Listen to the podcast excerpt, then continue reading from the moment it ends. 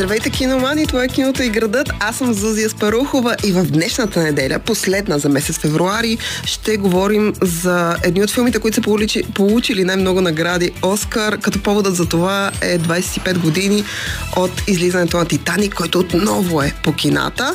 Така че останете с нас, започваме.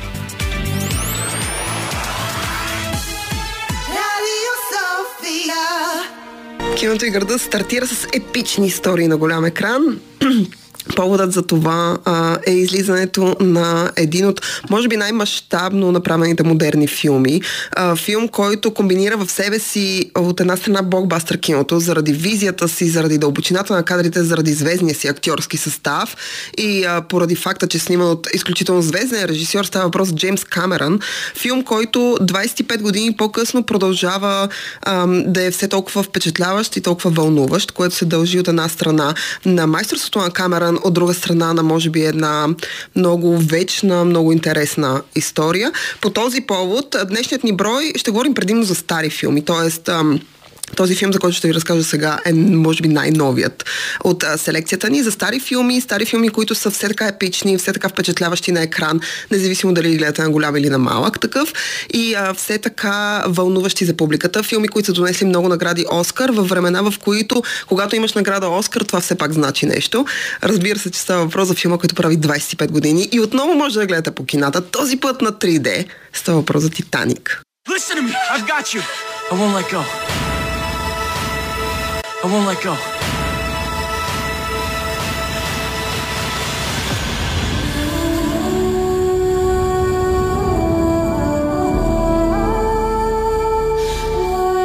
Titanic was called the ship of dreams. And it was. It really was.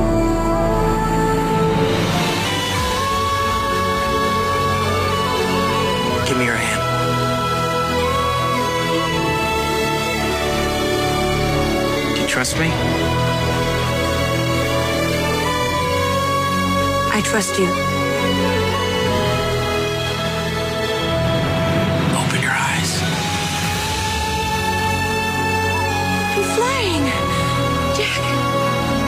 Титаник се появява, вече го казахме, преди 25 години, а Леонардо Ди Каприо точно е станал така секс символ и а, голяма звезда. Снимал се в няколко много а, интересни филма, публиката вече е впечатлена от него.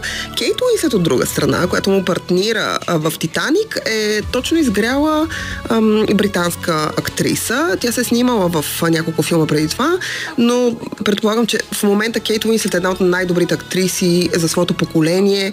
Тя е много по-добра, поне за мен, от Мерил Стрип и е една от актрисите, които имат ненадминат талант. Тя се справя еднакво добре с ролите си, както на голям, така и на малък екран.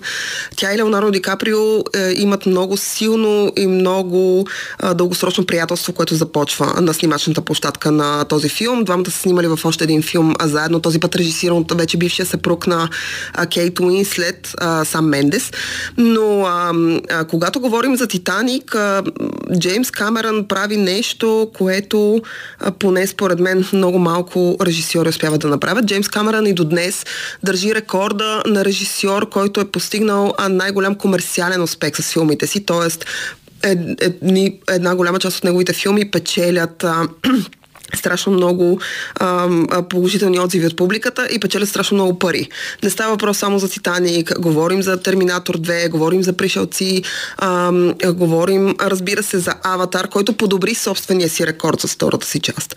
Та, когато говорим за Джеймс Камерън, той обича да надскача себе си и с, всяко, с всеки следващ филм той го прави все по-добре и по-добре. Технически той е изключителен майстор по простата причина, че разбира езика на киното и борави с него по много хомогенен начин. Това въжи за всичките му филми. Когато Джеймс Камерън разказва история, а, а, той, освен че използва всичките средства на киното, той използва всички средства на драматургията. А, в случая Титаник прави 25 години. А, Титаник отново е по кината по този повод. Преди няколко години, мисля, че когато направи 20, а, когато имаше 20 годишнина, а, така обработено копие с а, много по-хубави цветове и прочие, а, се появи отново на голям екран. Този път обаче филмът е обработен с специална технология, така че да изглежда 3D. Да, филмът не е сниман сниман 3D, но когато говорим за майстор като Камеран, който снима в реална обстановка, който снима в, с голяма дълбочина на кадъра, то тогава вече може съвсем спокойно да предположим, че когато един филм се рентне и се обработи така, че да бъде излъчен за 3D екран, може да гледате Титаник на IMAX. Освен това, ако разполагате с IMAX близо до вас, ам, Та, когато говорим за майстор като Камеран, който обработва, а, който снима по този начин, когато филма се обработва, той изглежда 3D, няма нужда да е сниман на 3D. А, Титаник е изключително дългосрочен проект на Камеран. А, за него той се вдъхновява освен от реалната история на Титаник. Има един филм, който излиза през 1958 година. Той се нарича Паметна нощ. А, Паметна нощ е филм, който по най-достоверния, той е базиран на, той е адаптация по книга. А, и преди да се появи Титаник на, а, на Камеран, се смята за един от най-достоверните разкази за това какво в крайна сметка се е случило. С кораба, който отплава от Ливърпул, а, за да акустира в Америка и в крайна сметка а, не стига.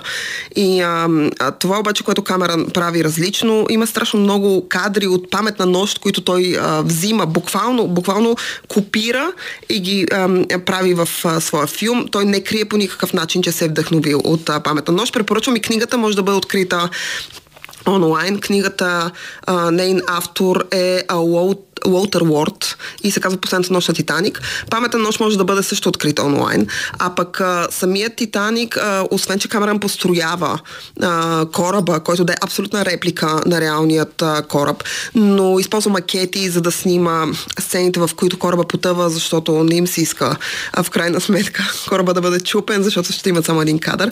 А, начинът по който камера работи ам, с, а, с актьорите, начинът по който работи визуално и а, е много технически достоверен спрямо това, което се случва в действителност а, на Титаник, когато корабът а, се удря в а, а, айсберг.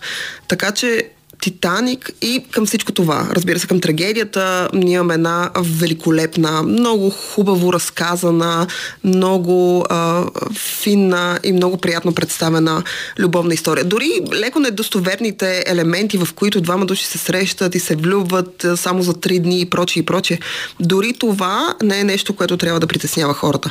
За мен Титаник е един от най-епичните филми, 9 награди Оскар, не, извинявам се, 11 награди Оскар, а, което го прави абсолютния рекордьор. Е, рекорд, който беше победен от Властелинът на пръстените завършването на краля но а, доскоро Титаник държеше рекорда за най-награждаван филм. В нашата селекция днес имаме страшно много такива филми. Филми, които са получили много Оскари, филми, които са променили облика на киното. А, а така че останете с нас. Продължаваме след минути. Днес киното е града обърнато към големите епични истории на голям и на малък екран. В смисъл, нямаме нищо на малък екран, но сме избрали стари филми, така че може да ги гледате удобно вкъщи на по-малък екран или на максимално големия екран, с, ко, а, с който разполагате в дома си. Но а, поводът за това са 25 години Титаник, който отново е по кината, обработен по специален начин, за да може да се гледа на 3D и ам, Повярвайте ми, Титаник е точно толкова впечатляващ днес, 25 години по-късно, колкото беше впечатляващ, когато аз за първи път го гледах в, а, а, в кино Модерен театър, което се намираше на халите. Отидох с майка ми, залата беше абсолютно претъпкана, но тъй като бях много малка, любовната история не ме трогне толкова. Всички жени хлипаха в залата. Аз по-скоро възприемах Титаник като някакъв художествен, а, така, художествен филм и страшно много харесвах Леонардо Ди Каприо, нещо, което не се е променило и до днес. Единственото, което се е променило поне за мен спрямо Титаник, Титаник е остарял чудесно, т.е. той не е мръднал. Ам, но а, вече начинът по който възприемам историята има много повече дълбочина в нея. Препоръчвам ви, ако имате път към Ливърпул, има един музей, който се нарича People Museum, в който един цял етаж и една цяла секция от него са посветени именно на Титаник, защото кораба е построен в Ливърпул и отплава от а, пристанището на Ливърпул. А, там се качват хората, за да отидат в Америка, но както казах, вече а, за съжаление те не пристигат. Това е една от най-големите трагедии, особено за началото на 20 век. И а, филма на Камеран, освен че представя историята много достоверно, я представя по много епичен, визуален начин, майсторски. По този повод днес говорим именно за такива филми. За филми с много награди Оскар, във времена, в които наградите Оскар имаха значение. За филми, които разказват епични. Не само любовни истории, по принцип епични истории. Няма нужда тази история се случват да са свързани с реална трагедия или да са свързани с вода. Напротив, те просто трябва да са епични и трябва да са впечатляващи и трябва да се променили хода на киното. И аз мятам, че следващия филм, който съм избрала в селекцията си е такъв филм. Това е филм от 1939 година. Филм, който е сниман черно-бял и отсветен допълнително на лентата си. Става въпрос за отнесени от вихара. Gone with the Wind has captured the imagination and acclaim of the entire world. The screen has never known a love story to compare with this. When Rhett Butler meets Scarlett O'Hara. I love you more than I've ever loved any woman. And I've waited longer for you than I've ever waited for any woman. Let me alone! Kiss me once. Can't we ever forget that day at Twelve Oaks? Do you think I could ever forget it if you've forgotten it? Can you honestly say you don't love me? No, I, I don't love you. It's a lie. Well, even if it is a lie, do you think I'd go off and leave Melanie and the baby? I'm not cornered. And you'll never corner me, Red Butler, or frighten me. You've lived in dirt so long you can't understand anything else. And you're jealous of something you can't understand. Good night. Отнесени от вихара е може би една от най-епичните любовни истории, които киното познава. А, романът на Маргарет Мичел а, е издаден у нас, мисля, че в три части, защото е доста голям. След което тя пише а, историята, отделно историята на Скарлет Охара, а, която почитателите на Отнесени от вихара, майка ми, например, имаше. Аз така не съм чела, чела съм Отнесени от вихара, но не съм чела Скарлет. Но а, всички почитатели на филма, а те са ужасно много и има защо. Ам, а, имаха тези книги. Маргарет Мичел създава една история, която освен любов в себе си, защото повечето хора, примерно аз съм гледала отнесени от Вихара, като страшно, бях страшно малка, и повечето хора, нюанса, който ми е останал, беше, разбира се, любовната история. Но когато го гледаш години, години по-късно, вече разбираш а, всички от тези реални събития, които Маргарет Мичел преплита в историята си. Ам, гражданската война в Америка, как тя се отразява на хората в юга, теми като расизма, теми като шовинизма и всякакви, всякакви такива неща. Тя е много модерна. Темата, в смисъл, темите, които тя засяга в историята си са много модерни за тези времена. Отнесени от вихара държи рекорда и до днес, между другото, държи рекорда за най-много продадени билети за ден в, а, в Америка, тъй като американските пазари гледат собствения, така, собствения си, собствената си държава, но това е филма, който държи рекорда за най, най много продадени билети за ден. А, филма печели 10 Оскара, нещо, което а, той държи като... А, като рекорд 20 години. 20 години, които са победени от един друг филм, който ще споменем и за който ще ви разкажа малко повече по-късно. Това е Бенхур от 1960 и Титаник от 1997 година, които печелят 11 Оскара. Независимо от това, отнесени от Вихара, както вече ви казах, е един филм, който освен, че ам, той е сниман в а, две части, аз си спомням, че в а, България се излучваше по телевизията и след което много години по-късно, когато започнах да уча за кино, разбрах, че той е отсветяван допълнително, за да изглежда цветен. 1939 година е година годината, в която ам, киното от много скоро киното има звук, пък камо ли цвят.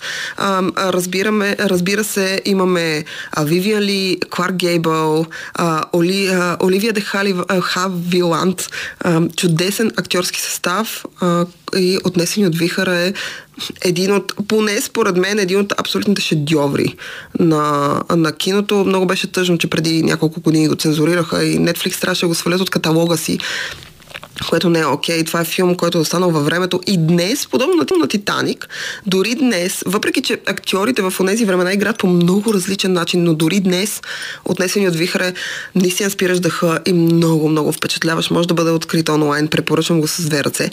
Към а, а, отнесени от а, Вихара искам само да добавя един филм, който ми е ужасно любим. Той също е любовна история.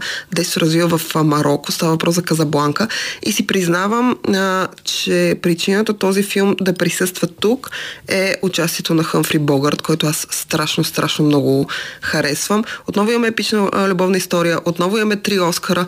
Имаме Хъмфри Богърт в основната роля, така че какво друго ви трябва да гледате Казабланка, освен а, това. Отново а, става въпрос за стар филм 1942 година, но повярвайте ми, ако обичате така по ретро кино и се съобразявате с начина по който те играят, историите, които се разказват по това време, са просто невероятни.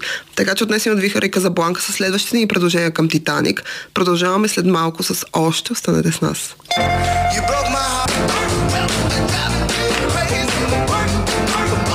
Днес сме посветили киното и града на епичните истории на голям и съответно не толкова голям екран, малък домашен екран, а тъй като сме направили селекция от по-стари филми, поводът е 25 години Титаник, като държа да кажа, че Титаник е може би един от най-новите филми, за които ще говорим.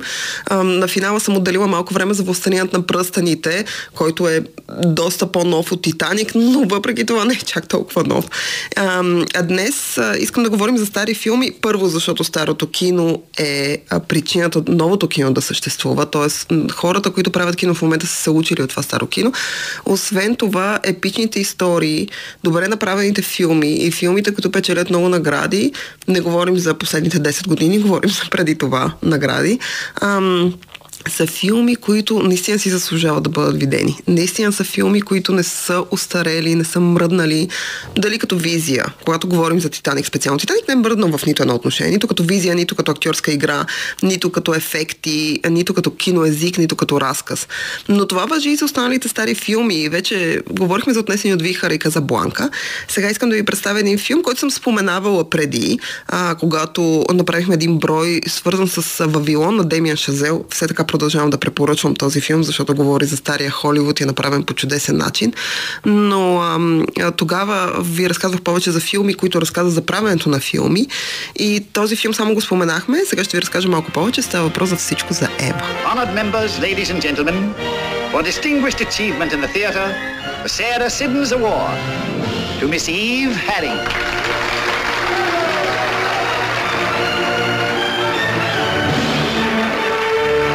I'm going to take you to Margot. Oh, no. Oh, yes, she's got to meet you. She's quite a girl, is what's her name? Eve. I'd forgotten they grew that way. Всичко за Ева е един филм, който се появява през 1950 година.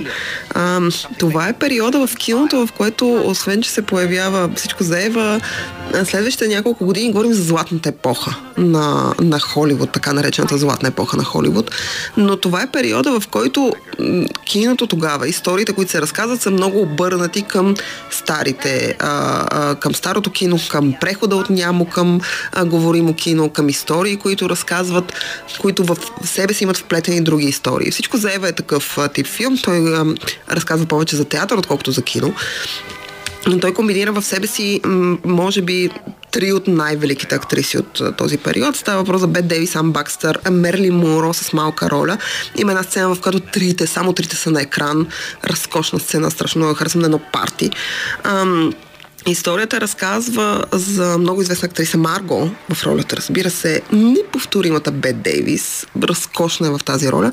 Марго взима под крилото си едно момиче, Амбакстър, което се казва Ева. Ева е огромен почитател на, на Марго, иска да й бъде асистентка, да бъде около нея. Разбира се, Марго взима Ева при себе си и в един момент става ясно, че това, което Ева иска да направи е да да вземе живота на Марго. Тоест, иска да вземе съпруга и да вземе ролите и да, да бъде това, което е тя. При кръговрата на живота в Холивуд, ако мога така да се изразя. Всичко за Ева е от една страна романтичен, от друга страна доста циничен, особено когато говорим за жените в Холивуд по това време. Ам, изключително добре е разказан и до днес всичко за Ева и неговия доста оригинален сюжет продължава да бъде адаптиран освен на, на ам, на сцена, т.е. филм е правен на пиеса няколко пъти. А, освен, че е правен на сцена, неомъжена бяла жена един доста по-модерен филм, е почти директна адаптация на всичко за Ева. Просто действието не се развива в а, театрални киносреди, а в някакъв доста по-обикновен живот на някаква а, дама. Но разкошен филм, който печели 6 а, награди Оскар и аз а, никога няма да спра го препоръчвам. Знам, че когато чувате, чувате 1950 година, си представяте, че е много старо. Повярвайте ми, филма абсолютно то черно-бял. Абсолютно си заслужава да бъде гледан а, отделете му време и така му се отдайте. Към всичко за Ева искам просто да добавя, и тук ще бъде много кратка, Бен Хур от 1959 година. Един филм, който ам, дълги години беше рекордьор заедно с Титаник с 11 награди Оскар. А, а, Уилям Уайлър прави този филм, а, разбира се, сюжета няма нужда да ви го разказвам, предполагам, че дори да не сте гледали Бен Хур, то със сигурност а, познавате историята. Най-безумното нещо в Бенхур, освен че той е снимал в реална среда, годината е 1959 година, е може би един от най-дългите филми, които аз съм гледала. Това е филм от 3 часа и половина. Това са безфиналните надписи. Близо 4 часов филм, който в един момент, за да бъде излъчен, е разделен в две части. Тоест, а, те са го пускали с пауза, за да може хората все пак малко да, така да се отморят. През 2016 година, аз бях много чудена, а през 2016 година излиза негова повторна адаптация, т.е. решава да направят по-комерциална адаптация. И си признавам, че аз стоих да го гледам с така... Това не е най-интересната епоха. В смисъл, м- евреите, древния свят, Рим и прочие не са, не са тематика, която ме вълнува силно. То Бенхур първия Бенхур страшно много впечатли. И аз реших, че втория няма как да е по-добър от първия, но поне ще бъде интересен. Когато отидох да го гледам 2016 година, си спомням, че бях потресена от това, което те са направили. Когато първо филм е 2 часа, и малко, 2 часа и някакви минути, но, но освен всичко друго е ако искате да гледате лоша адаптация на някакъв филм, на някакъв вечен филм, то със сигурност може да си пуснете първо първия Бен Хор, да изгледате част от него, след което да си пуснете втори от 2016 година. Не ви го препоръчвам, по никакъв начин избягвайте го, но е хубаво да се споменава и да се знае, че когато имаш някаква епична история, нека тя да си остане назад във времето. А, след малко продължаваме с властелинът на пръстените, защото е рекордьора на наградите Оскар, защото е епичен, но за това след минути. Днес в киното и града говорим за епични истории на голям екран. Поводът е 25 години Титаник. Титаник може да гледате на кино и то при това на 3D. Препоръчвам го с две ръце. Със сигурност сте забравили Лео и Кейт а, в ролите на Джаки Роуз и със сигурност ще бъдете много впечатлени да видите обработен по този начин технически този филм, заснет безупречно, за да може 25 години по-късно ние отново да му се наслаждаваме на голям екран. Има някакви филми, които са вечни, а, мили слушатели, и този е един от тях. Препоръчвам го с две ръце, няма да съжалявате. Независимо в каква възраст гледате Титаник, той винаги ви носи различно усещане. Някакси помните историята, ама не точно.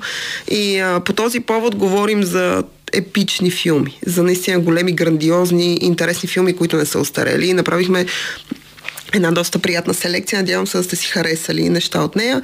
За финала съм оставила най-пичното фентази. Нещо, което Амазон с а, 5 турби с пари не успяха да, така, да, да постигнат дори минималния ефект от това, което Питър Джак 2001 година. Става въпрос за властелинът на пръстените. The eye of the enemy is moving. The end has come.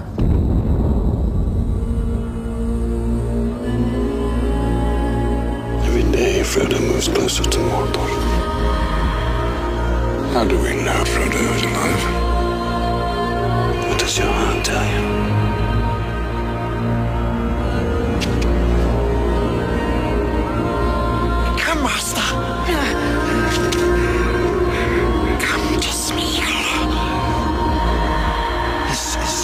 Test. Every path you have trod through wilderness, through war, has led to this road. The enemy will never let Aragorn come to the throne of Gondor. It is time. Give him the sword of the king. Become who you were born to be. The precious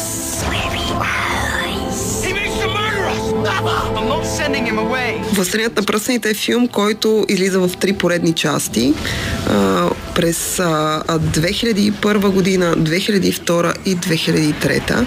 С, а, филмът, трите части са снимани заедно, като това отнема близо 8 години на екипа.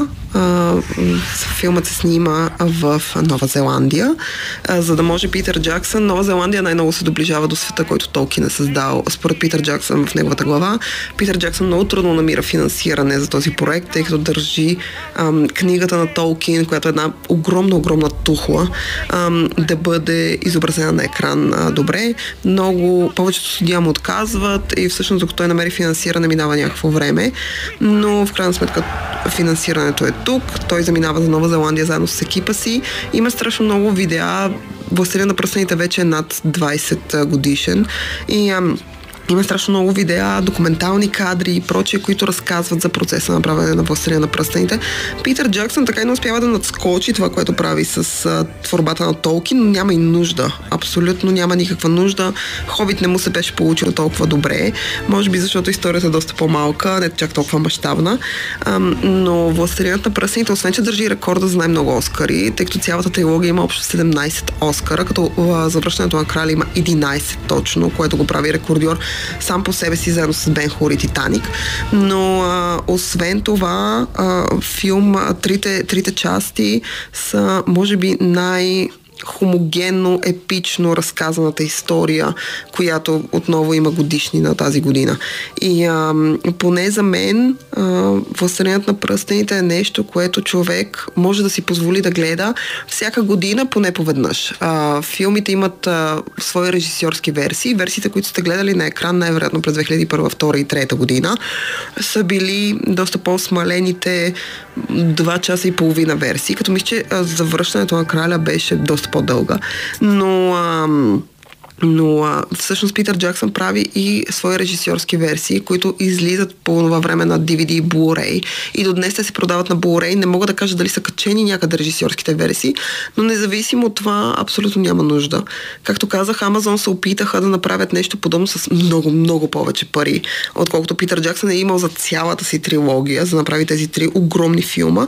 Те имаха много повече пари, за да направят един сезон на, на сериал, който разказва преди историята на това, което Питър Джаксън е разказал и в крайна сметка те, за съжаление, хич не се справиха по простата причина, че решиха, че няма да адаптират Толкин така, както Толкин трябва да бъде адаптиран, т.е. коректно, ами те ще си вкарват някакви техни си истории, политики и прочие в сюжета, което разбира се не им се получи.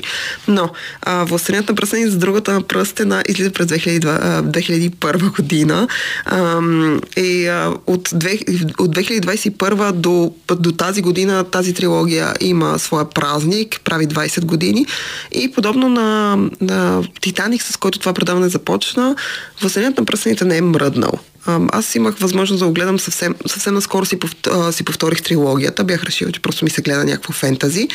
И а, поне за мен това е най-епичното фентази на екран. И когато гледах първата част, изпомних, когато отидох да гледам първата част на, на голям екран, отидох на кино, до НДК имаше долу в подлеза едно мултиплекс кино, което беше някакво много модерно. И, а, и си спомня колко разочарована бях, когато на финала, финала на за другата на пръстена, всъщност е началото на приключението, което а, тази за друга и има, нали, освен Фродо и сам, всички останали този ансамбъл от а, персонажи и приключението, в което те се впускат. И аз бях ужасно разочарована, че никой не е подготвил, че този филм ще има следващи части. Ам, след това всяка година с аз и сестрите ми имахме традиция, когато Властелината пръстените излезе, ние да ходим на кино специално, за да го гледаме. Последната част беше 3 часа, а, завършването на краля и а, беше просто изключително преживяване.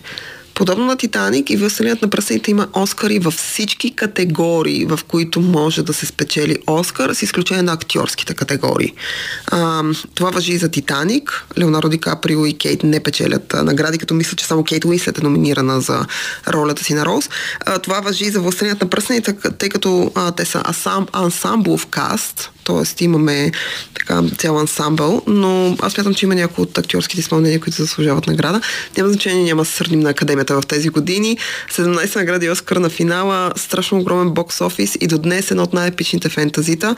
Това е Възстранят на пръстените и това е нашият финал. Надявам се селекцията ни днес да ви е харесала и а, да ни слушате следващата неделя. Аз съм Зазия Спарухова. Това беше киното и градът. Чао!